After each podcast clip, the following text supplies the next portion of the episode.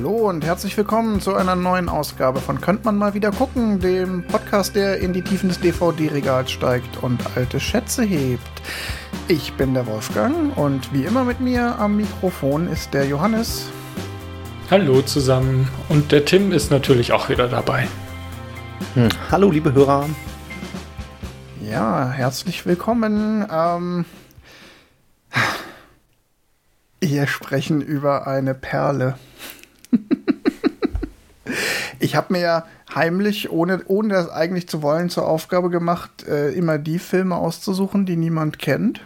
Ähm, und ähm, ja, ich versuche das zu toppen. Äh, wir schauen heute This Prison Where I Live, ähm, ein Dokumentarfilm aus dem Jahre 2010 vom britischen Filmemacher Rex Blumstein, ähm, aber eigentlich viel bekannter unter Mitwirkung von Michael Mittermeier entstanden, also in Deutschland viel bekannter.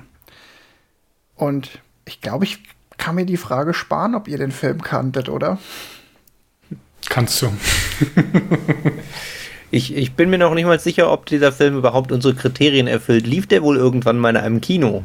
Das weiß ich auch gar nicht, aber haben wir irgendwann mal festgelegt, dass wir über Kinofilme sprechen? Also um Gibt's das den zu auf DVD? Der lief mal auf dem Filmfest München 2010, Premiere. Und, und, dann lief er wohl im Kino, aber ähm, mit Sicherheit nicht in den großen Blockbuster-Kinos, sondern eher so im Arthouse. Ja, das ist ja aber auch tatsächlich das ist ja aber tatsächlich oft so, dass so Filme dann auf so ein paar Festivals gezeigt werden, damit sie offiziell den Status bekommen, im Kino gelaufen zu sein, weil das dann wiederum für diverse Preise oder Förderungen relevant ist. Äh, aber hm. eigentlich ist unser Kriterium ja, wenn überhaupt, dann nur, ob der auf DVD äh, erschienen ist und das ist er.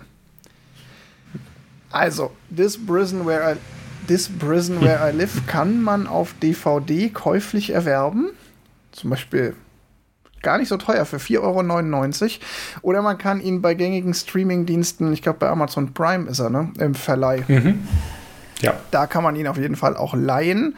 Er ist leider in keiner der einschlägigen Flatrates drin. Reicht wir haben es ja geschafft, ihn zu an. gucken. Bitte? Wir haben nichts verstanden, weil ihr zu zweit geredet habt. Wir haben es ja geschafft, ihn zu gucken. Also man kann ihn derzeit gucken. Genau, man kann ihn derzeit gucken. Und eigentlich ist das Experiment hinter dem Film ja auch äh, die Frage, ob wir es schaffen, äh, der Hörerschaft mal einen Film anzuempfehlen, den sie eben noch nicht gesehen haben, den sie vielleicht noch gar nicht kannten. Ähm, aber bleiben wir mal in unserem Plan. Wie war denn eure Erwartung an den Film, als ich gesagt habe, ähm, wir gucken den? Ich meine, ich habe ja drei Sätze dazu gesagt, als ich ihn vorgeschlagen habe. Ähm, ich weiß nicht, ob ich so eine richtige Erwartung hatte, mit der er erzählt oder mit der Be Beschreibung, die du gegeben hast. Also vielleicht, um eine Beschreibung zu geben, ist, äh, äh, ja, zum Inhalt Michael kommen. Mittermeier wird ernst. zum Inhalt kommen wir gleich auch noch, von daher. Genau, zum Inhalt kommen wir gleich noch, aber so, um, um vielleicht die Beschreibung zu meinem äh, Eindruck oder mit meiner Erwartung ranzugehen. Also quasi Michael Mittermeier, der, der Clown, den man wirklich so als Bühnenclown kennt, äh, kümmert sich jetzt mal um ein ernstes Thema. Ähm, kann eigentlich nur gut werden.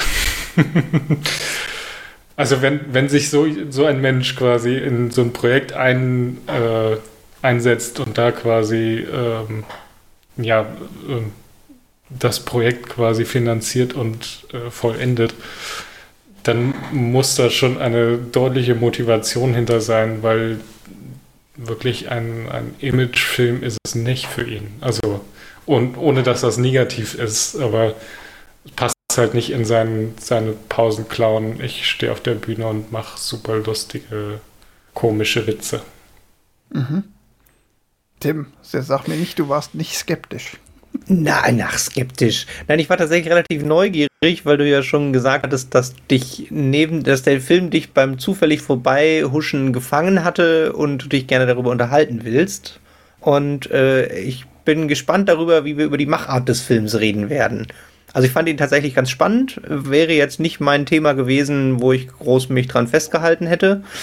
Ähm, dementsprechend hätte ich wahrscheinlich, wenn ich ihn irgendwo gelesen hätte, auch auf einem Filmfestival eher gedacht, äh, Mittermeier muss nicht unbedingt sein, Burma, ja, weiß ich hier, goldene Pagoden und, und Schminke, ähm, ja, nö, muss ich nicht gucken.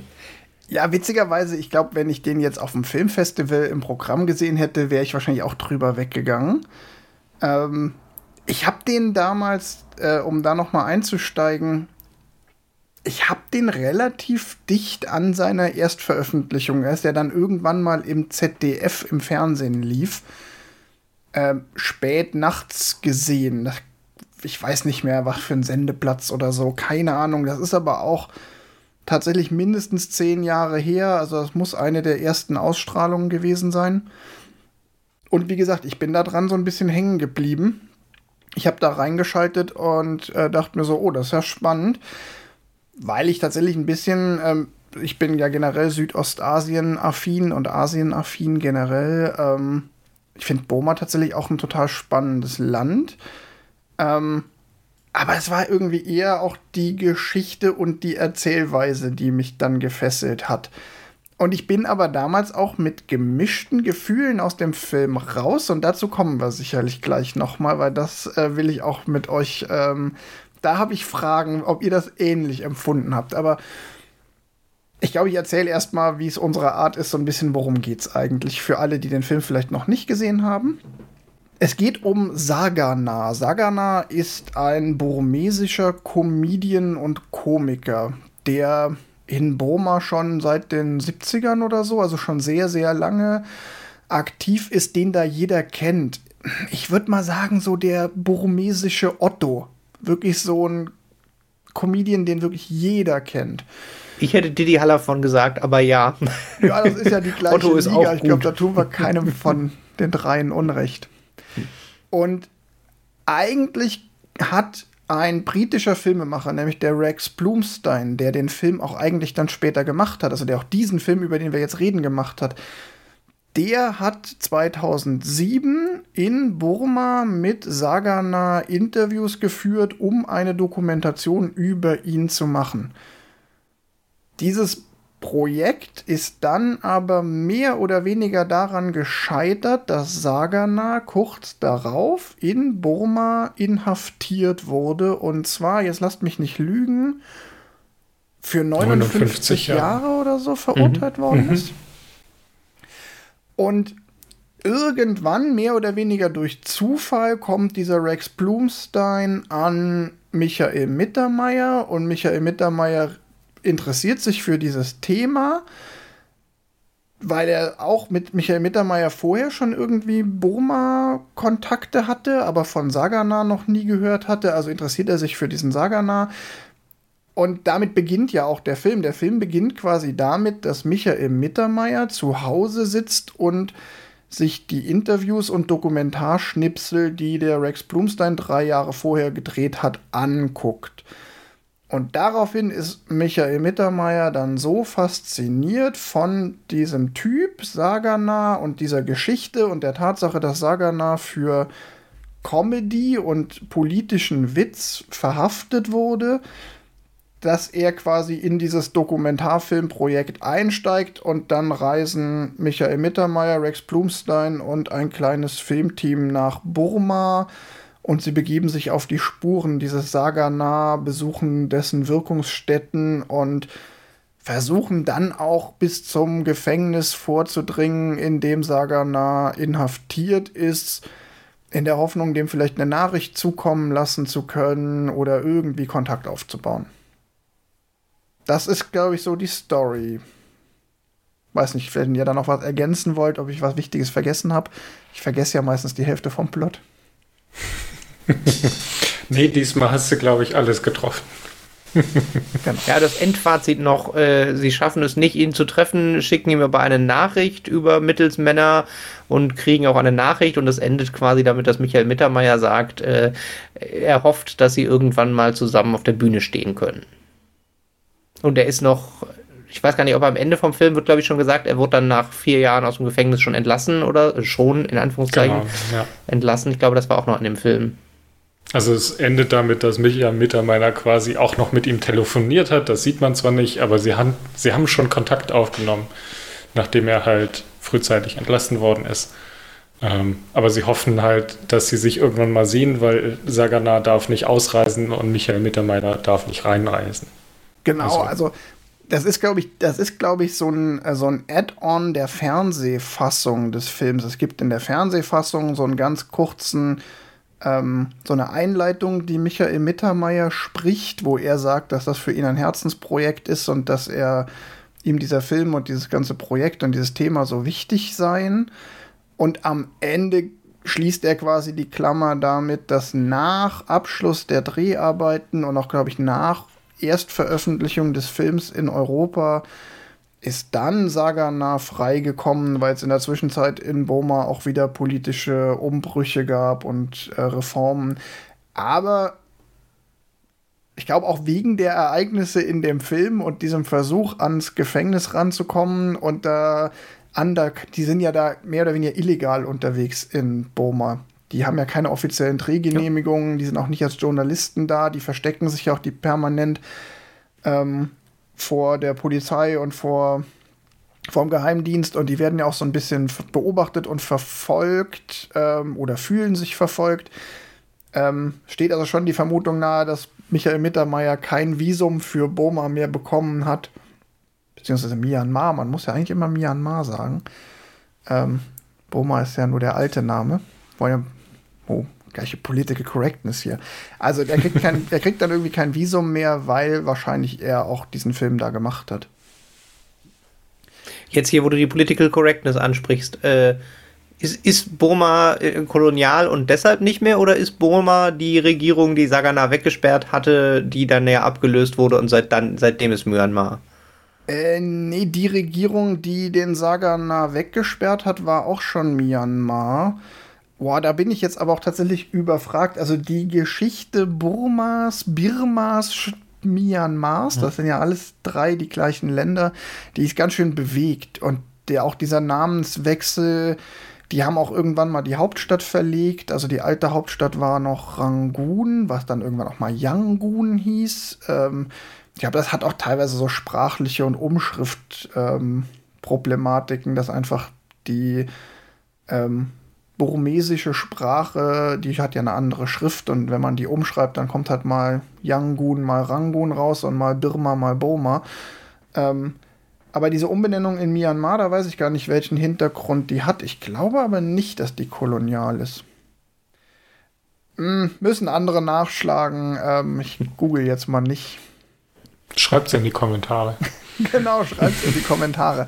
Also es ist ja auch generell so, es ist eines der Länder, die halt tatsächlich auch noch oft unter ihrem alten Namen benannt werden. Ähm, weil man sie halt Jahrzehnte so kannte. Ja.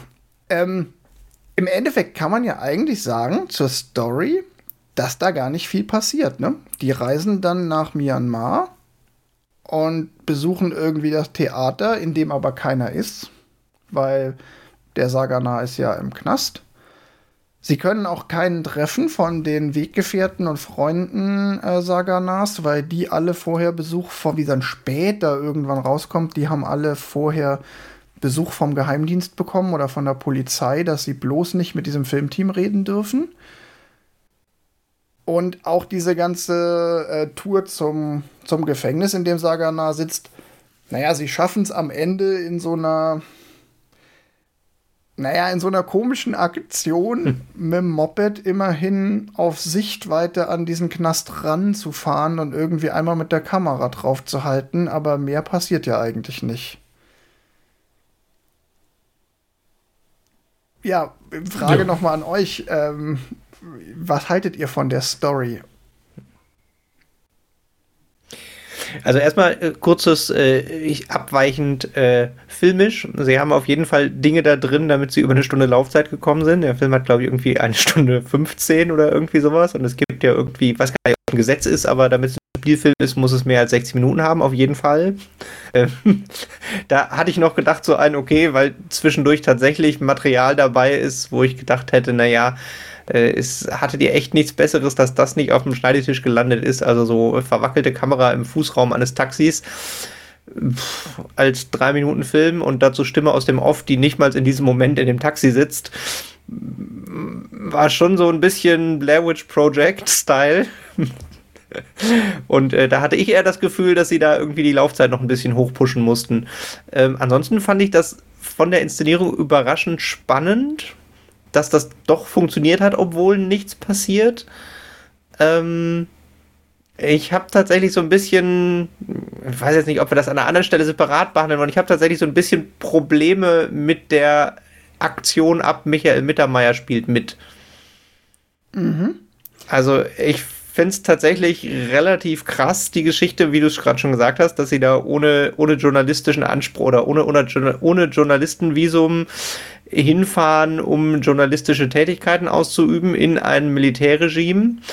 Und ob die sich da selber gefährden, ist mir ja persönlich völlig egal, das kannst du ja machen aber ich sag mal, dass sie versucht haben, mit Freunden, Verwandten von Sagana Kontakt aufzunehmen und ja mindestens einen Kontakt auch wohl hatten, der sie mit Nachrichten ins Gefängnis hätte verknüpfen können, ist so ein bisschen, da war ich, tue ich mich ein bisschen schwer damit. Ich weiß nicht, ob man für die Aufklärung, dass es einen Unrechtsstaat gibt, in der Form, also mit einer Unterhaltungskomponente drin äh, Leben gefährden darf. Also jetzt nicht im Sinne von, die werden dann umgebracht, sondern die landen dann halt auch ein paar Jahre im Gefängnis oder werden gefoltert. Und das fand ich tatsächlich grenzwertig. So vom, ich komme dahin als, als Europäer mit die Wahrscheinlichkeit, das Schlimmste, was Mittermeier passiert, wäre wahrscheinlich, die Kameras werden zertreten und äh, drei Tage Gefängnis, bis es einen Medienaufschrei gibt und er von der Botschaft wieder rausgeholt wird und danach nie wieder nach Myanmar darf. Äh, die Kontakte, die sie da geknüpft haben, die dann im Film ja auch nicht vorkommen, weil die Polizei das ja scheinbar doch wusste, äh, riskieren halt im Zweifel ernsthafte Einschränkungen für den Rest ihres Lebens. Und das Ganze für eine Unterhaltungssendung de facto. Oder für eine Teilunterhaltungssendung. Der Grund, also ein Hauptgrund, warum Sagana auch verurteilt wurde, war sein Kontakt zu ausländischen Medien. Also das ist halt auch noch so ein Ding, das schwebt ja über dem ganzen Thema. Das heißt, äh, dass äh, Kontakt zu ausländischen Medien für äh, Menschen in Myanmar gefährlich ist, das wussten alle Beteiligten sehr, sehr wohl. Aber hätte ein, also jetzt mal doof gefragt, hätte ein Journalistenvisum daran irgendwas geändert, wenn der Europäer kommt und versucht, einen Film zu drehen? Naja, mit einem Journalistenvisum wären sie wahrscheinlich, so wie ich dieses Regime von damals auch kenne, ähm, ja, da wären sie halt unter permanenter Beobachtung gewesen. Also die sind ja deshalb ohne Journalistenvisum da rein, damit sie überhaupt eine Möglichkeit haben, ähm, unbemerkt irgendwelche Sachen zu drehen. Weil sonst hätten die naja, wahrscheinlich. Also normalerweise ist das ja so, der Klassiker in Diktaturen, äh, wenn du dich als Journalist anmeldest, dann kriegst du einen Aufpasser an die Seite, der dir äh, auf Schritt und Tritt folgt und der aufpasst, dass du ja nicht mit dem Falschen redest.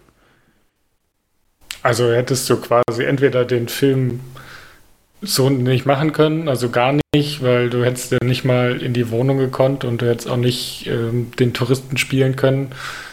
Oder halt irgendwie dich zumindest versuchen, mit den Leuten zu verabreden oder Kontakt mit den Leuten aufzunehmen. Den hatten sie ja, den haben sie nur nicht gezeigt. Ähm, und dann hätte es ja auch nicht hinfahren müssen. Ja. Also, genau, also ich, ich halt verstehe halt die, die Kritik, die Tim hat, aber ich würde mal quasi sagen, okay, wenn sie es so nicht machen, dann wird es halt gar nicht funktionieren. Also dann das müsstest du nicht. aus den Filmaufnahmen, die sie 2007 gemacht haben, mhm. quasi eine Stunde füllen und das würde ja nicht gehen, sonst hätten sie es gemacht. Aber tatsächlich, nee, also tatsächlich ist das genau der Punkt, wo ich auch gedacht habe, also man hätte den Film durchaus anders erzählen können, dann halt nicht mit dieser ein bisschen Spionage-Feeling und ein, oh mein Gott, wie funktioniert denn eigentlich so ein Überwachungsstaat-Gefühl, was ich als positiv an dem Film sehe, dass er das sehr erfolgreich vermittelt. Äh, man hätte aber durchaus mehr aus der ähm, Michael Mittermeier beschäftigt sich mit dem Material, was es gibt und gibt Stellung dazu auf oder man spricht mit Experten in Europa. Also man hätte so eine, eine klassischere äh, Dokumentation daraus machen können und ohne nochmal hinzufahren und sich die Wirkungsstätten anzugucken. Darf ich mal einfach ein paar Fragen stellen, weil es mich tatsächlich Klar. interessiert, wie ihr das seht. Also meine erste Frage wäre tatsächlich, hat euch der Film gefesselt? Im Sinne von, ihr fandet ihn spannend? Zu einem gewissen Teil ja, aber da muss ich sagen, ich fand den zweiten Teil mit dem Mitarbeiter deutlich spannender als den ersten Teil, wo sie halt Sagana vorgestellt haben, mhm. wie Mittermeier ins Projekt dazu kam und so. Das war für mich so, okay, du musst halt wissen, worum es geht, sonst macht die ganze Reise keinen Sinn. Ja, okay. Ähm, aber trotzdem. Den also zweiten also, Teil. Er war teilweise spannend, ja, vor allem, weil er halt ähm, immer so mit einem Konjunktiv gearbeitet hat, würde ich das mal nennen. Also so von wegen, wir, wir sind jetzt hier und vielleicht treffen wir jemanden und vielleicht treffen wir ihn aber auch nicht. Und so wie es ja halt, äh, wie die Off-Stimme ist, weißt du eigentlich, okay, ähm, der Plan, den sie am Anfang hatten, ist auf jeden Fall nicht so aufgegangen, wie sie gewünscht haben. Dazu komme ich gleich. Tim, würdest du sagen, langweiliger Film oder spannend? Nee, spannend haben sie gut hingekriegt. Okay. Also das ich, ich würde es einfach mal gerade so stehen mhm. lassen. Meine zweite Frage ist nämlich, was wollte der Film eigentlich? Also was will der Film sein? Das ist ja ganz oft so eine entscheidende Frage. Ähm, was ist eigentlich die Intention des Autors gewesen?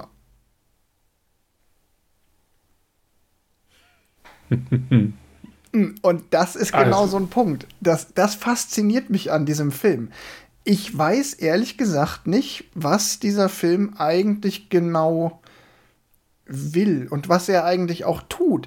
Es ist also auf der einen Seite, es ist ein Porträt dieses Saganas, aber für das Porträt des Comedian Saganas und seiner Geschichte brauche ich den kompletten Teil Wir fahren nach Burma nicht.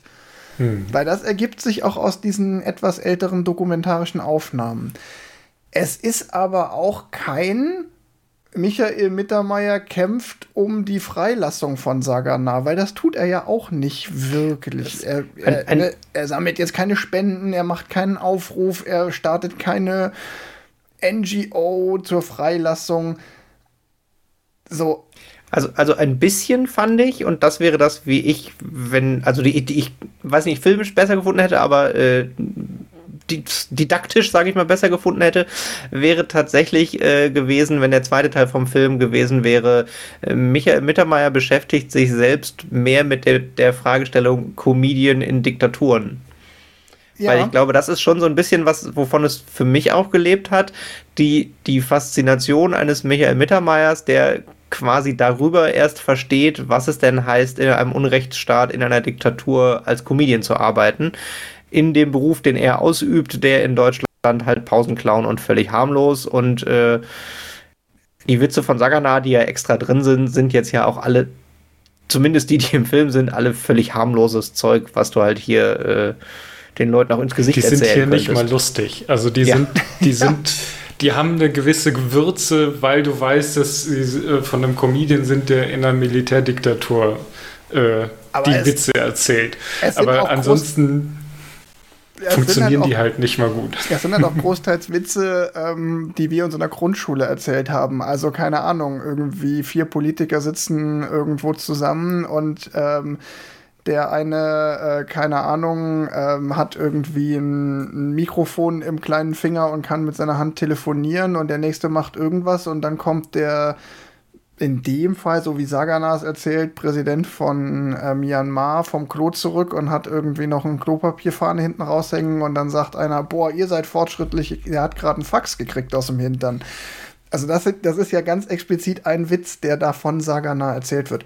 Der hat natürlich politische Würze, weil sowas darfst du halt in so einer Diktatur nicht über dein Staatsoberhaupt sagen, aber das ist ja kein, kein geiler Witz. Es ist ja schon ja. sehr peneller Humor und ähm, den Witz kennen wir alle.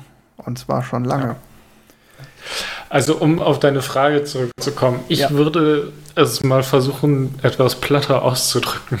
Ich glaube, der ähm, Dokumentarfilmer, ich habe gerade seinen Namen vergessen, Rex Blumstein, äh, Rex Blumstein ähm, hat quasi diese Filmaufnahmen von Sagana gemacht, weil er sich für ihn interessiert hat und versucht da was Größeres rauszumachen. Und quasi ihn, weiß ich nicht, einem weltweiten, am europäischen äh, Publikum vorzustellen.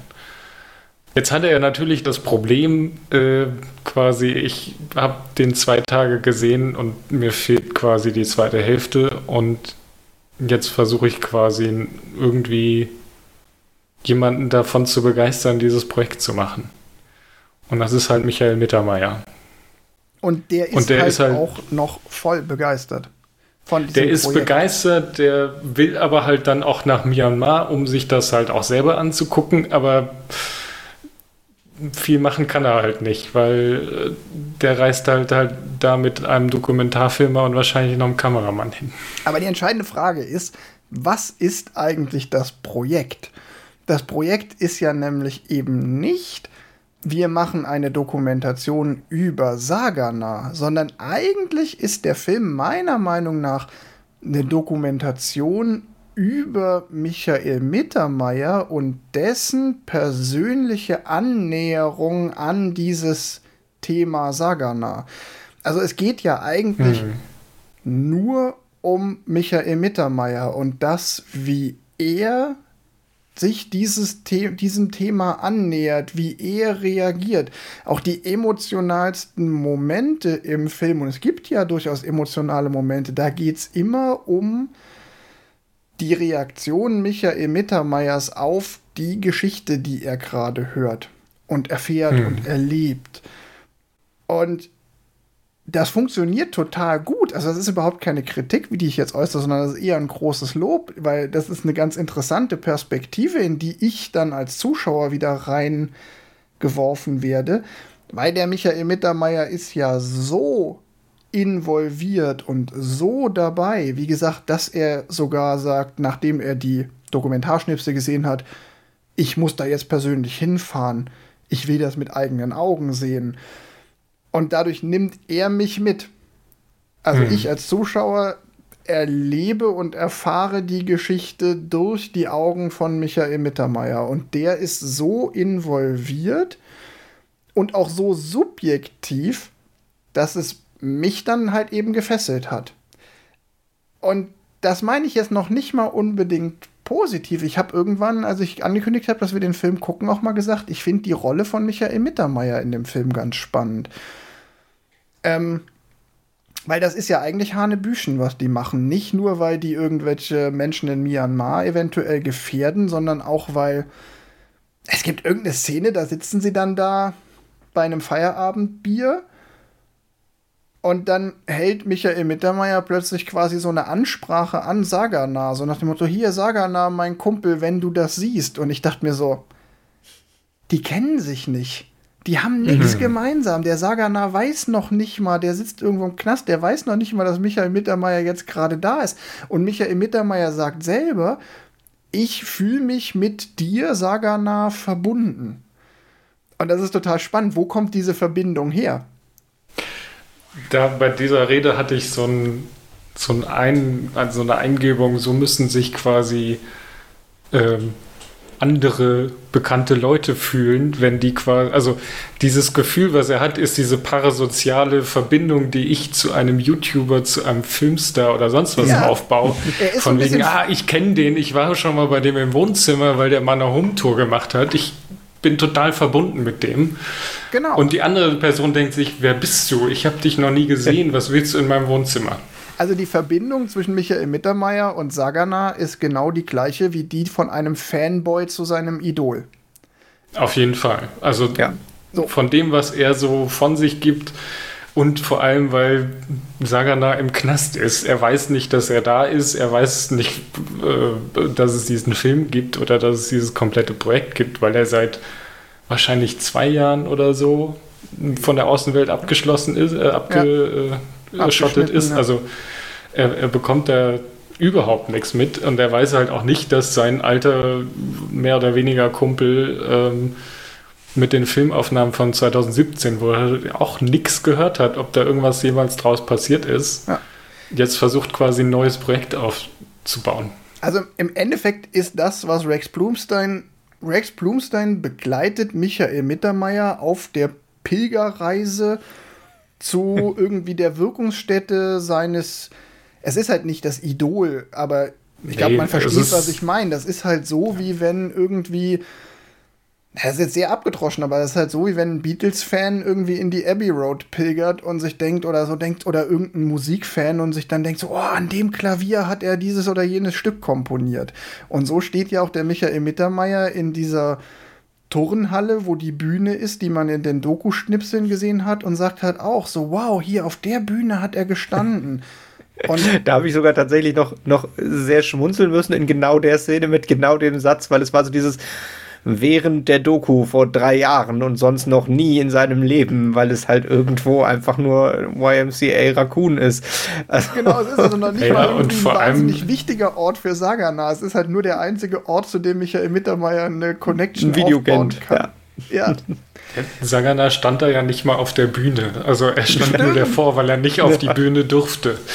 Also es ist halt noch mal so es ist nochmal so verrückter von wegen, er, also Mittermeier stellt sich auf diese Bühne und ahmt Sagana so ein bisschen nach, oder zumindest in asiatischen Humor sagt er halt so, der ist immer sehr laut und immer sehr, ja. sehr forsch und macht dann und äh, macht halt so, also verarbeitet das so ein bisschen quasi ja. oder mimt das so ein bisschen nach und du denkst dir so, ja, du bist schon einen Schritt weiter als Sagana. Du stehst auf dieser Bühne, wo Sagana davor stand und gesagt, die Leute hinter dir sind übrigens die Leute vom Geheimdienst und wenn ich da auf die Bühne gehe, dann holen sie mich da runter. Also dieses, ähm, das, das fand ich halt auch ähm, so so, so verschieden, also, ja, weiß ich nicht, verschoben vielleicht. Also Sagana kennt halt dieses, der kennt das nicht anders und weiß, guck mal, die zwei Leute da hinten im weißen Shirt, die sind die Leute, die auf mich aufpassen. Die, die sind heute quasi dafür da, um zu gucken, ob ich auf die Bühne gehe oder nicht. Ähm, später erfährt man diese ganze Heimlichtuerei, die sie versucht haben mit irgendwie, wir gehen nur einzeln in die Wohnung, hat halt nichts gebracht, weil man hat sie halt beobachtet.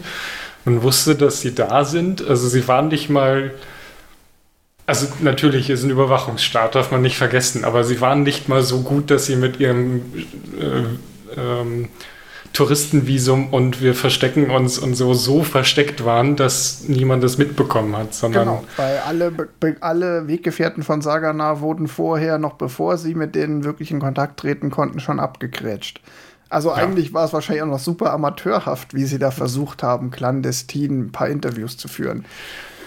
Ähm. Die, die, die Myanmar-Sicherheitsleute haben sich wahrscheinlich gedacht, oh, wenn wir die verhaften, ist das ein größeres politisches Problem, als die einfach hier mal mit der Kamera ein bisschen zu lassen. Aber sie, wir stören sie so lange, dass sie halt nicht die über die Gefängnismauer laufen oder so, sondern sie versuchen halt, äh, sie so weit zu stören, dass sie quasi unbrauchbare Sachen bekommen oder Sachen, die halt Myanmar nicht stören und die aber halt auch ähm, kein politisches Problem werden, wenn sie jetzt irgendwie den Mittermeier da festnehmen, weil der so irgendwie Filmaufnahmen macht.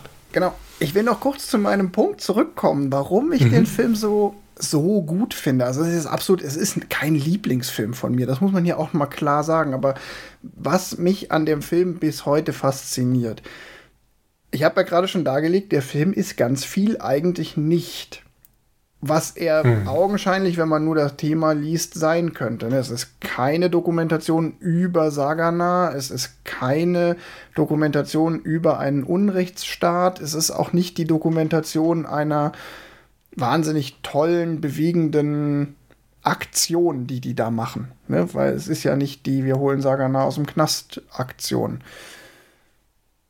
Aber was der Film halt unglaublich gut schafft, ist auf so einer super subjektiven, persönlichen Ebene dann doch Gefühle zu transportieren, weil man eben permanent quasi Michael Mittermeier als Avatar oder als Proxy hat, der für mich als Zuschauer Dinge erlebt und das auf eine Weise, die ich als Zuschauer total nachempfinden kann. Und man erwischt sich dann selbst, also ich habe mich dann dabei erwischt, dass ich dachte so, dass ich so voll involviert war und dann ne, ganz am Ende. Es gibt ja dann am Ende, nachdem sie beim Knast waren, dann sitzen sie noch mal irgendwie am Fluss. Das ist diese Rede, von der ich gesprochen habe. Dann prostet irgendwie so Michael Mittermeier Saga zu. Der hat wohl auch Geburtstag an dem Tag. Und dann sagen sie so, ah ja, hier, es wäre doch schön, wenn du bei mir wärst. Und meine erste Reaktion war, ich war von dieser, davon berührt, dass die jetzt da sitzen und sie wissen genau, hier der Sagana, unser Kumpel Sagana sitzt halt zehn Kilometer weiter im Gefängnis. Und dann sofort dieser Gedanke, ja, Moment, aber es ist ja gar nicht deren Kumpel, so, der kennt die gar nicht, der weiß gar nicht, dass die da sind. Das ist alles eigentlich total overcommitted und auch so ein bisschen so dieses, so ein Helfersyndrom, was da bei Michael Mittermeier voll durchschlägt mit, ich muss da jetzt irgendwie mich mit befassen und was tun. Aber trotzdem bin ich halt involviert als Zuschauer. Und das ist irgendwie ein ganz mhm. faszinierender Widerspruch. Also der, der Michael Mittermeier spannt sich ja selber voll vor den Karren. Ja.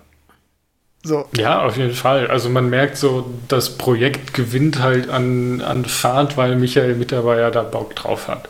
Und nicht, weil irgendwie, also es ist auch die, die, die, die ganz am Anfang meint die, die, die Stimme des Offs, äh, die, glaube ich, äh, die, die Dokumentarfilmstimme quasi ist. Ja, also die ja Dokumentarfilmerstimme. Das, das, ist im Original der Rex Plumstein, der in okay, der deutschen ja. Version, die wir geguckt haben, synchronisiert ist. Ja, äh, und er meint halt so von wegen, ja, dann kommt da halt dieser deutsche Comedian Michael Mittermeier, von dem ich noch nie was gehört habe und ist total begeistert also oder interessiert sich für dieses Projekt und möchte sehen, was ich habe und äh, möchte sich mit mir unterhalten. Und ähm, dann kommen so ein paar Ausschnitte von Michael Mittermeiers Programm, wo man einfach diesen krassen Kontrast sieht, also zwischen wirklich Pausenclown auf der Bühne und ähm, neugieriger Michael Mittermeier, der sich quasi dem Thema annimmt und wirklich mit, mit ja, frischen Augen auf, das, auf diese Sagana-Story guckt, aber halt aber äh, dann auch die, die Parallelen zieht. Das fand ich halt auch ganz interessant, was er so dazu sagte, also zu, Parallelen zum NS-Regime und auch zum, äh, zu den DDR-Gegebenheiten. Ähm, ähm, also, dass er das quasi als Deutscher ähm, äh, nicht erlebt, aber ähm, andere in seinem Land als Landsmann quasi noch gar nicht so lange her ist. Ähm, und er sich die Frage selber stellt, ob er quasi den Mut hat, diese, diese Anführerrolle mit, mit Witzen auf der Bühne gegen das Regime. Genau, also er stellt sich die Frage, sein, also, hätte ich mich getraut, das zu machen, was der Saganada ja. gemacht hat, nämlich genau. wissentlich der Tatsache, dass ich hier meine Freiheit riskiere, trotzdem weiter so Witze zu reißen. Und tatsächlich fand ich das den stärksten Teil vom Film und den hätte man meiner Meinung nach auch noch deutlich ausbauen können, ohne Material aus Myanmar. Ja. Oder ohne ja. neues Original-Material. Man hätte da ja durchaus noch so noch einen Schwenk mehr über Myanmar und noch einen Schwenk über allgemein äh, Unterdrückung von, von Kunst in Diktaturen irgendwie. Also äh, als Beispiel, dass sie sich auch so auf diesen Sagana gestürzt haben, ist, oder dass er der Hauptthema geblieben ist, ähm, ist, glaube ich, auch einfach, weil Michael Mittermeier da sich dann selber emotional, dass das ja den Starstruck, den ihr gerade eben schon gesagt habt, auch gleichzeitig hatte, dass er sich so reingesteigert hat, weil man hätte garantiert auch noch äh, ja, irgendeinen zweiten unterdrückten Künstler finden können, den man nochmal dann dazu befragt oder so. Ja. Ja, also für mich ist es halt so ein bisschen dieses, eigentlich geht es in dem Film darum, Michael Mittermeier dabei zuzugucken und mitzuerleben, wie er sich da auch in so einer Sache verliert. Und was halt mhm. auch irgendwann wirklich kippt ins, zumindest ganz am Ende, ins so, ey, jetzt, ne, jetzt hast du irgendwie so komplett den Bezug zum dem, was eigentlich du bist und was eigentlich der Sagana ist und so, so verloren. Aber gleichzeitig ist das Thema, in dem sich Mittermeier verliert, trotzdem so spannend und hat halt immer wieder diese Referenzen, die man sich, ne, die Frage, was hätte ich gemacht, wenn ich in der Diktatur gelebt habe, das ist eine Frage, die haben wir uns alle schon mal gestellt. Hm. Und es ist halt nicht belanglos und es ist auch nicht total albern oder banal, wie jetzt irgendwie eben der Fan, der seiner Rockband hinterher pilgert. Mhm. Ich habe noch ein, ein einen filmischen Kritikpunkt, der passte gerade, äh, was mich tatsächlich sehr gestört hat, weil es ein Dokumentarspielfilm, wie auch immer, aber die Dokumentarkomponente, die Szenen, wo Mittermeier über die Schulter guckt, den Film auf seinem Bildschirm. Ja. äh, da war auf den Bildschirm das Filmmaterial reingeschnitten, also greenscreened sozusagen. Ja. Und das ist, war für mich tatsächlich, also so blöd das klingt, das war wirklich ein, hey, das geht nicht. Das, also das hm. war halt so ein, dadurch ist es kein dokumentarisches Bild mehr, sondern ein schlecht gemachter Special Effekt, der völlig sinnlos ist. Wahrscheinlich war es einfach äh, der Tatsache geschuldet, dass, die, äh, dass du sonst nicht erkannt hättest, was er da guckt in der Aufnahme. Äh, vermutlich, aber es ist trotzdem war so ein, wo ich, ich beim im Genre Dokumentarfilm halte ich das für ein No-Go. Ja, ist ganz interessant. Ist mir gar nicht aufgefallen und nicht aufgestoßen, aber jetzt, wo du es so sagst, stimme ich dir da schon zu, ja. Ich, ich fand es tatsächlich ein bisschen befremdlich, dass man seine Reaktionen nicht gesehen hat. Also genau, ich hätte mir ja. viel mehr gewünscht, quasi, dass man, dass man ihm ins Gesicht gucken kann und nicht quasi dem Arbeitskollegen auf den Bildschirm guckt, sondern ähm, sieht, wie, wie er sich mit dem Material wirklich beschäftigt. Das fand ich an der, also das mit dem Greenscreen ist mir auch nicht aufgefallen. Ähm, aber eben eigentlich, weil ich mir gedacht habe, äh, warum, warum haben sie denn nur von hinten gefilmt? Also ja. das, das fand ich halt eher die langweiligere Kameraeinstellung, wo ich mir denke, okay, stell die Kamera vor deinen Bildschirm und dann siehst du halt, also hast du quasi immer so eine Bildschirmkante irgendwie ich glaub, das Gesicht, Genre aber des, du. Ich glaube, das Genre des Reaction-Videos äh, kam erst äh, oder acht Jahre später auf YouTube. Ja. Aber ja, es ist richtig so. Also man hätte auch bei diesem, ich, also man merkt schon auch, die hatten am Anfang noch nicht diesen Fokus mit, wir machen jetzt einen Film darüber, wie Michael Mittermeier darauf mhm. reagiert. Der Film wird erst in seinem Verlauf mhm. zu einem Stück über Mittermeier und dessen Reaktionen.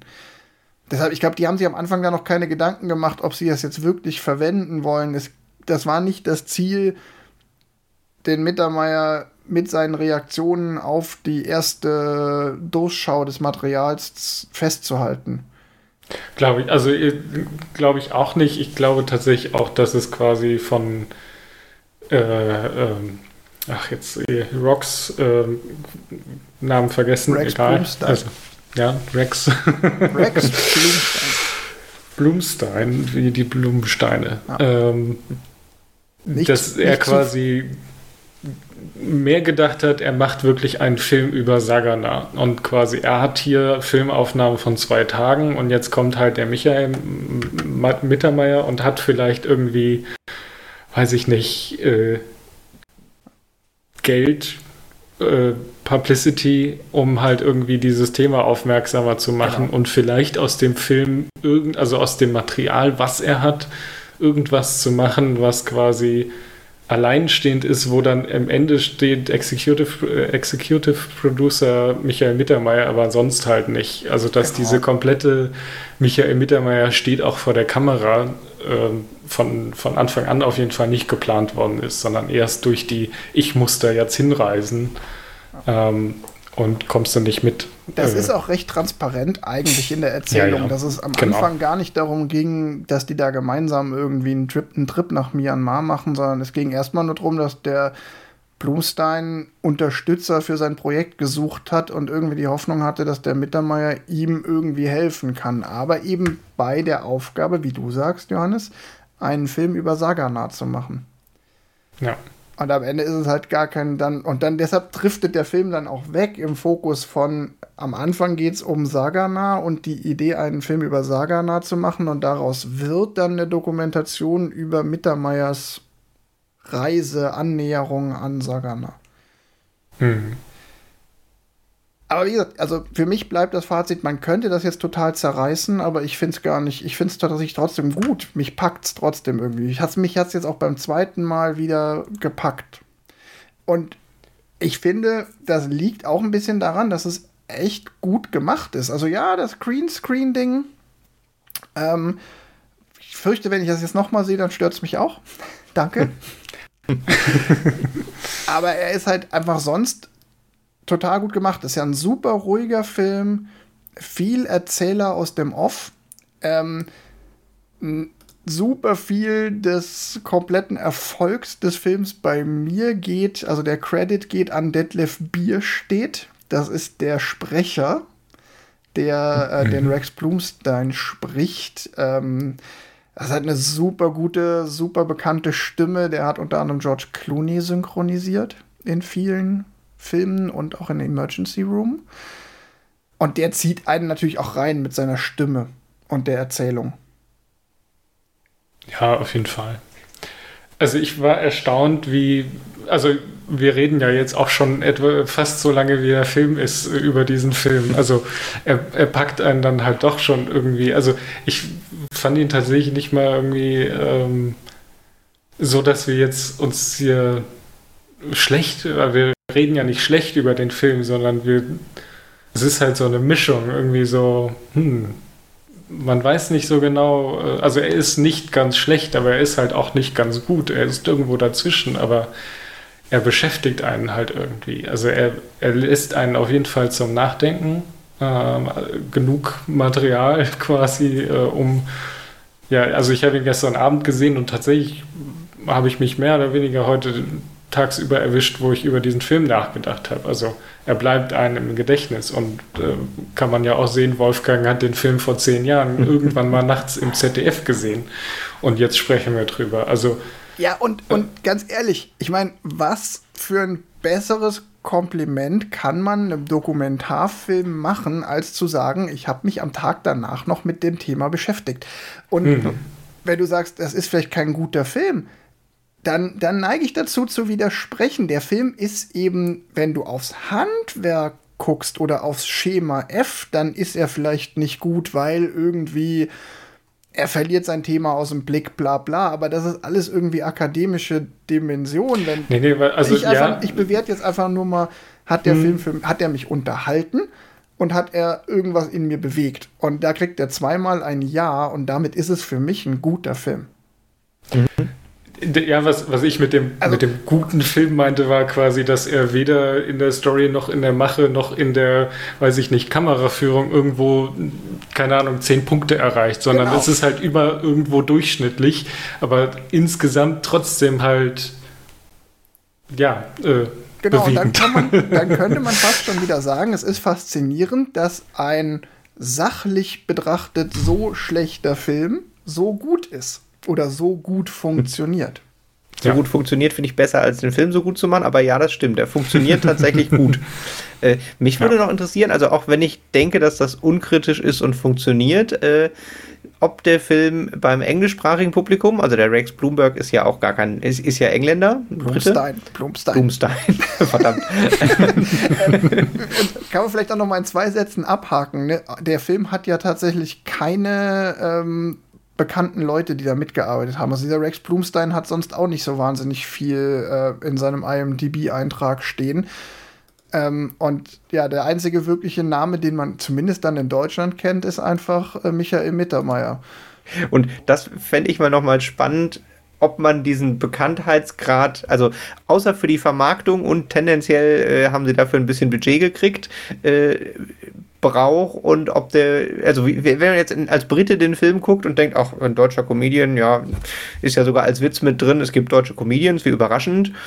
Äh, ja, ob der Film dann noch eine andere Wirkung hat oder ob man, auch wenn man mit Mittermeier nicht so viel zu tun hat, den Effekt hat, dass man halt ein, ja, okay, ich weiß, der ist ein Star, ich kenne ein paar Sketche von dem, äh, sich dadurch besser mit ihm identifizieren kann oder auch, weil er Deutscher ist und mal selber gerade Deutscher ist.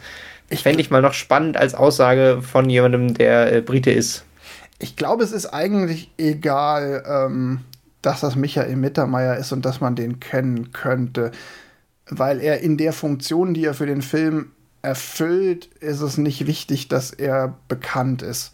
Es mhm. ist vielleicht deshalb ja. wichtig, weil ich den Film vielleicht sonst auch nicht geguckt hätte, aber in dem Moment, wo er dann läuft, ist es eigentlich egal. Ich glaube, es ist auch egal, vor allem weil Michael Mittermeier genug Witze in dem Film macht, wo man, dass man ihn sympathisch findet. Und ich glaube, mhm. das reicht. Also dieses, er wartet halt irgendwie auf dem Nachtmarkt und es gibt keinen kein Strom und sie stehen irgendwie im Dunkeln neben so einer äh, PET-Flaschen äh, Tankstelle oder so und er macht halt irgendwie so ein paar ziemlich dumme Witze, aber halt die sympathisch rüberkommen, äh, die, die einfach man merkt, okay, er ist in der Situation nervös und das ist halt sein, sein Ventil. Ähm, und auch sonst so, so von seinem von seiner Menschlichkeit her, glaube ich, reicht das für das Publikum, was den Michael Mittermeier nicht kennt, um ihn sympathisch genug als Hauptfigur in diesem Film zu, äh, zu sehen. Also er, er, unterhält mich die Stunde äh, genug, ja, ohne dass ich ihn kennen muss. Er tut es aber jetzt auch nicht, äh, indem er eine Rolle spielt, sondern er ist halt mhm. einfach der Typ, der er ist. Er ist halt nicht auf den Mund gefallen, er hat halt Humor und auch einen gewissen. Genau, ja ja. Aber falls ihr äh, Michael Mittermeier nicht könnt, schreibt es in die Kommentare. ja, oder ich weiß nicht, ich fände es auch ganz cool mal zu hören, ob der Film, also Michael Mittermeier ist halt schon super wichtig dafür, dass der Film funktioniert. Äh, ich weiß jetzt nicht, wie es Leuten geht, die den total doof finden man findet dann ja meistens die Persona, die er auf der Bühne ist, doof und vielleicht kann man ihn dann trotzdem in dem Film, sogar wenn man ihn von der anderen Seite kennenlernt, gut finden. Ich fand ihn halt immer okay.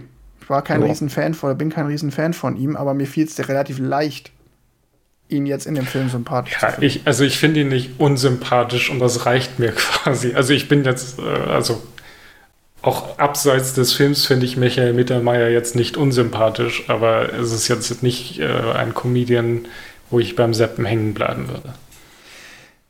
Im Übrigen jetzt, ne, weil wir es gerade jetzt schon bei dem, ein bisschen bei den Personen waren, die in dem Film mitspielen. Also es gibt da nicht viel äh, zu holen. Es gibt auch keine großen Preise, die der Film abgeräumt hat. Äh, Johannes, du hast es eingangs erwähnt, der Film hat noch nicht mal einen Wikipedia-Eintrag. Also ja, es gibt das hat meine komplette Vorbereitung zerstört. Nein, also ich habe mich tatsächlich gewundert, weil man, man erwartet ja schon zumindest so einen, hey, das ist ein Film von äh, aus dem Jahre, aber ja. nicht mal das gibt es bei Wikipedia. Und also, auch IMDb, äh, was ja sonst alles auflistet, gibt halt nicht viel her. Da stehen halt irgendwie fünf Namen drin, ähm, aber der Film hat ja auch keine großen Personen, die zu sehen sind. Also als Cast steht da tatsächlich Michael Mittermeier und Saga nah drin. Ähm, von daher ist da nicht so viel zu holen und es gibt auch gar nicht so viel aus der Kritik zu ziehen. Es gibt ähm, zumindest keinen mir bekannten Eintrag ins Lexikon des internationalen Films. Eigentlich muss es einen geben, weil die machen ja alle Filme, aber ich konnte auf keinen zugreifen. Aber ich habe ersatzweise eine zeitgenössische Kritik aus, äh, von Deutschlandradio, den Deutschlandfunk Kultur gefunden, die tatsächlich auch 2010 erschienen ist, als der Film rauskam. Und da ist das Fazit, ähm, es fehlt einfach an filmischem Stoff einer Dramaturgie und die Aufnahmen von Sagana hat Blomstein alle schon zu, seines, äh, zu Beginn seines Films verschossen. So ist eine gut gemeinte, aufrichtige, aber nicht durchgehend überzeugende Dokumentation entstanden, die wohl auch das Regime in Burma kaum unter Druck setzen dürfte. Schade. Ist eine ganz interessante Kritik, wie ich finde. Ähm, ich glaube, den letzten Punkt, da, den sehe ich, da würde ich halt einfach nicht mitgehen. Ich glaube, der Film wollte nie das Regime. Das, ja. Boma oder Glaube ich auch sagen. Also, das ist äh, der Film einfach nicht. Darum geht's nicht. Nee. Nee, und dann, wenn, wenn sie das gewollt hätten, hätten sie einfach noch mehr auf dem Unrecht rumreiten müssen und noch so ein bisschen Zahlen, Daten, Fakten irgendwo einflechten. Das ist ja bewusst nicht gemacht. Also, da hätte man ja mal auf jeden Fall noch, wenn man das betonen wollen würde, äh, selbst ohne ohne Filmmaterial hätte man das ohne Probleme hingekriegt. Dann hätte halt Mittermeier noch mal irgendwie fünf Fakten in die Kamera gesagt und äh, ja. also das ist, denke ich, definitiv eindeutig nicht das Ziel, zu, sondern zu Myanmar ist ja auch an anderer Stelle schon extrem viel gesagt worden. Das ist jetzt, das ist einfach nicht das Thema des Films. Ja. Und was ich halt finde, diese Aufrichtigkeit, die auch in der Kritik dann so einmal mit drin steht, das ist halt was, das macht den Film echt, das macht ihn gut.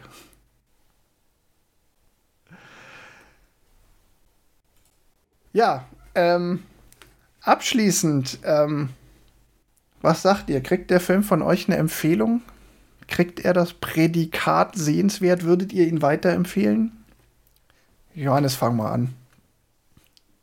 Also ich würde ihm tatsächlich äh, sagen, hey, guckt ihn euch an, wenn euch das, was wir jetzt erzählt haben, irgendwie halbwegs interessiert hat. Also ich würde jetzt keinen dazu zwingen, weiß ich nicht, äh, Geschichtsunterricht 11. Klasse, guckt euch den Film an.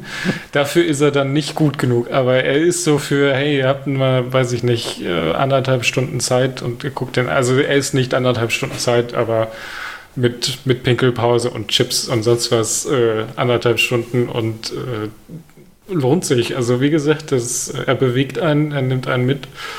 Ähm, ich würde ihn noch mal gucken, wenn ich ihn nicht schon gesehen habe. Ich glaube, ich werde ihn nicht noch mal gucken, weil so viel gibt das dann doch nicht her. So alle zehn Jahre. alle zehn Jahre kann man mal drüber reden.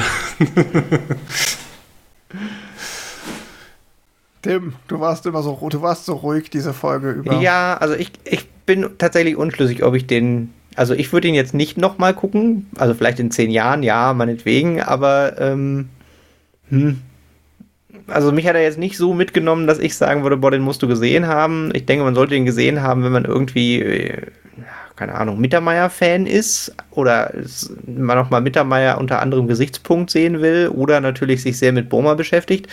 Ähm, ich könnte mir ihn tatsächlich gut vorstellen, in verschiedensten Funktionen äh, als Schulmaterial. Und zwar sowohl irgendwie in der Filmschool als äh, Erzählding, dass man, da kann man sich, glaube ich, relativ dran aufreiben, wie man aus nichts aus, aus wenig Material noch einen Film macht und äh, was für Mittel benutzt wurden. Und ich könnte mir tatsächlich auch vorstellen, in Ausschnitten in Schulunterricht zum Thema Diktatur und Comedy und da äh, halt dann quasi den, den Fragen von Mittermeier, die rausnehmen, den Teil rausnehmen und sagen so, unter dem Gesichtspunkt nochmal das Thema diskutieren. Aber mhm. filmisch, ja, war spannend, aber muss man auch nicht gesehen haben. Ich, möchte, ich würde dir in einem Punkt widersprechen. Ich würde ihn nicht jemandem äh, empfehlen, der sich ähm, sehr für Myanmar und äh, die Geschichte des Landes interessiert oder nur eingeschränkt, weil man erfährt halt gar nicht so viel über das Land und da gibt es halt bessere Filme, wo man was über Myanmar lernen kann. Als also, den, aber ganz kurz, ja. hier muss ich direkt einhaken. Man erfährt nichts über das Land, aber was ich finde, was er gut geschafft hat, ist die äh, Stimmung von der Bevölkerung, von Trauer weglachen und äh, dieses leicht verfolgt, aber man lebt damit. Das stimmt, er gibt so ein bisschen Einblicke in diesen, diesen kulturellen Umgang mit auch äh, Unterdrückung und hm. wie man, also er zeigt so ein bisschen, wie man auch unter so einem Regime leben kann, ohne den Humor zu verlieren. Das schafft ja. der Sagana im ersten Teil so ein bisschen zu vermitteln. Ja. Ja, vor allem, um, um da noch mal vielleicht ein Detail zu verraten, ist halt auch dieses von wegen jeder kennt ihn, aber es gibt kein Buch, es gibt keinen Film, es gibt, er darf nicht mal seinen Namen, äh, mhm. sein Namen darf nicht mal geschrieben werden und trotzdem kennt ihn jeder. Also das ist halt auch schon bemerkenswert, wie bekannt der, der ist in, in seinem Land. Das Dokumentarmaterial von Rex Broomstein, was alte, wo Sagana auftaucht, das hat ja auch so ein paar ganz starke Szenen, wo es genau darum geht, wie er das eigentlich mhm. aushält, unter diesen Bedingungen in diesem Land zu leben. Und dann gibt es da so ein paar ziemlich interessante nicht-Antworten auf diese Frage von Sagana. Das, das, lässt schon so ein bisschen in die Kultur blicken, in, um die es da geht. Aber was ich finde, ich würde den Film halt jedem empfehlen, der tatsächlich Film interessiert ist und der sich für Erzählweisen in Filmen interessiert. Weil das ist das, was mich an dem Film auch fasziniert. Dieses, warum funktioniert diese eigentlich so schlechte Story? Und warum fühle ich mit? Und warum bin ich bewegt, aber gleichzeitig auch distanziert, weil ich mir gleichzeitig denke, so, ey, nein, so, das ist gerade voll, so. Und das ist das, was ich gut fand. Und deshalb wollte ich den auch mit euch gucken, weil ich genau das Thema ähm, gut fand und spannend das ist halt auch wieder ganz viel mit diesem, wie schafft ein Film es, Empathie zu erzeugen. Hier schafft er es halt nicht über das Zeigen einer konkreten Handlung, sondern er schafft es halt wirklich einfach über so ein Proxy. Mhm. Ich erlebe jemanden, der bewegt ist und dadurch, dass ich jemandem beim Bewegtsein zugucke, bin ich auch bewegt emotional. Und wo du gerade eben schon das Reaction-Video gesagt hast, ich glaube tatsächlich, dass quasi das YouTube-Genre Reaction-Video diese Erzählform äh, ja als, als äh, Höhepunkt des Zeitalters gerade hat. Ja, ja, es ist im Endeffekt ist der Film ja, ja schon so eine Art Reaction-Video. Man guckt halt mit Michael Mittermeier dabei zu, wie er auf bestimmte Dinge reagiert. Ja, die erste Hälfte. Die zweite Hälfte ist dann quasi ein. Ja, da reagiert Und nachdem ich das Reaction-Video gesehen habe. Äh ja, gut, aber da reagiert er auch, nämlich auf die Sachen, die er dann live vor Ort sieht. Da, da überreagiert er. Er fährt direkt dahin und. ja, genau. Und er überreagiert auch. Ja. Nein, war schon, also ich will den Film auch nicht schlecht machen, ne? nochmal um das klarzustellen. Ich wurde gut unterhalten und äh, es, es, stimmt schon, äh, was der Johannes gesagt hat, ein, man denkt nochmal drüber nach über den Film. Der hat einen Nachhall, das ist schon ein gutes Zeichen. Ja.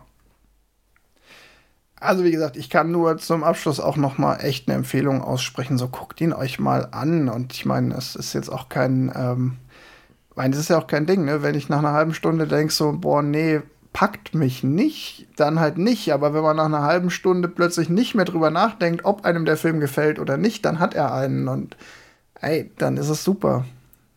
Ja, und jetzt haben wir gerade eben schon gesagt, der Film hat quasi zwei Teile. Das heißt, wenn du eine halbe Stunde geguckt hast und denkst, der packt mich nicht, dann warte noch drei Minuten. Er wird sich ab der Mitte ungefähr verändern. Das stimmt, ja. ja. Gut, das war's für den Film von dieser Woche. Was erwartet uns nächste Woche? Äh, in ah, zwei Wochen. Wir gucken, wir gucken uns nochmal wieder richtige Kinofilme an. Ja. Die späten 90er, Keanu Reeves vor der Matrix, vor der Matrix weiß ich gar nicht. Keanu Reeves äh, auf seinem ersten filmischen Höhepunkt. Äh, wir gucken im Auftrag des Teufels. Naja, in seinem ersten weiß ich nicht, aber in einem. Ja, das stimmt. In, in, einem, einem der frühen, wo er seriös geworden ist. Ich überlege gerade, da hat er zwischen Post, Bill und Ted. Postmatrix. Matrix war. Postmatrix. Soweit ich weiß, war. Oh, jetzt muss ich, jetzt muss ich noch eins weiter. Also Matrix war 97, falls dir das was hilft. Oh, Mist. 97, äh, 98. Gleichzeitig. Gleichzeitig. Dann, ist ah. echt, dann kann ich es dir nicht genau sagen. Ähm. Auf jeden Fall ein Grundstein seiner Hollywood-Karriere. Also, also so können wir das Hausaufgabe für uns äh, bis zum nächsten Mal recherchieren, wie sich dieser Film eigentlich in die Filmografie von Keanu Reeves ähm, einreiht. Aber ich glaube, über Keanu Reeves müssen wir dann sowieso ähm, ein extra ein extra Kapitel einlegen, der über den Mann gibt es, glaube ich, viel zu erzählen. Das ich bin mir jetzt nicht sicher, ob wir erwähnt haben, wie der Film heißt. Doch, doch, im Auftrag des Teufels, habe ich erwähnt. Gut. The Devil's gut. Advocate. Ich war mir gerade nicht mehr sicher und ich dachte, bevor wir nachher merken, oh, wir haben jetzt über Keanu ganz viel geredet, aber keiner weiß, welchen Film wir gucken, frage ich lieber nochmal nach. Wir können dann auch, wir können dann auch gleich noch äh, schon vorweg eine Kapitelmarke machen für das Thema äh, mh, hm, kreativ übersetzte Filmtitel. ja. Oder, oder tatsächlich die Frage, warum heißt der Film im Auftrag des Teufels und nicht äh, des Teufels Advokat? Ich wette, es gibt einen anderen Film, der ja. des Teufels Advokat heißt, und dann hat man es. Das ist ja ganz oft der Fall, wenn Sachen nicht so offensichtlich übersetzt werden, obwohl es keinen ersichtlichen Grund dafür gibt. Ich meine, wenigstens ist es keiner von den äh, Devil's Advocate äh, im bei Jura kennt man keine, kein Erbarmen oder irgendwie so Untertitel. Die finde ich immer am schlimmsten. Und, liebes Publikum, wir werden nächstes, nächste Folge über Schokolade sprechen. Das verspreche ich auch schon. Mm. es gibt nämlich ein sehr schönes Filmzitat aus diesem Film über, mit, äh, zum Thema Schokolade. Aber dazu dann in zwei Wochen mehr. Und dann würde ich sagen, sind wir raus. Ich danke für, fürs Zuhören. Ähm, lasst uns mal wissen, ähm, was ihr von diesem Film haltet. Lasst uns auch mal wissen, was ihr davon haltet, wenn wir äh, so wirklich unbekannte Dinge ausgraben.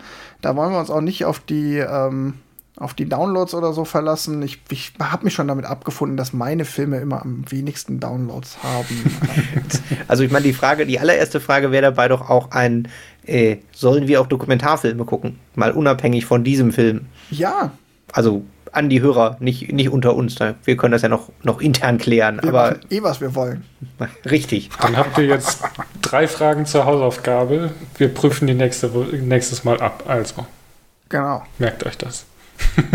Nächstes Mal Hefte raus, Test. Genau. Also, ich sag bis in zwei Wochen. Danke fürs Zuhören. Bis dann. Ich sag auch Tschüss. Ich sag auch Tschüss, bis in zwei Wochen.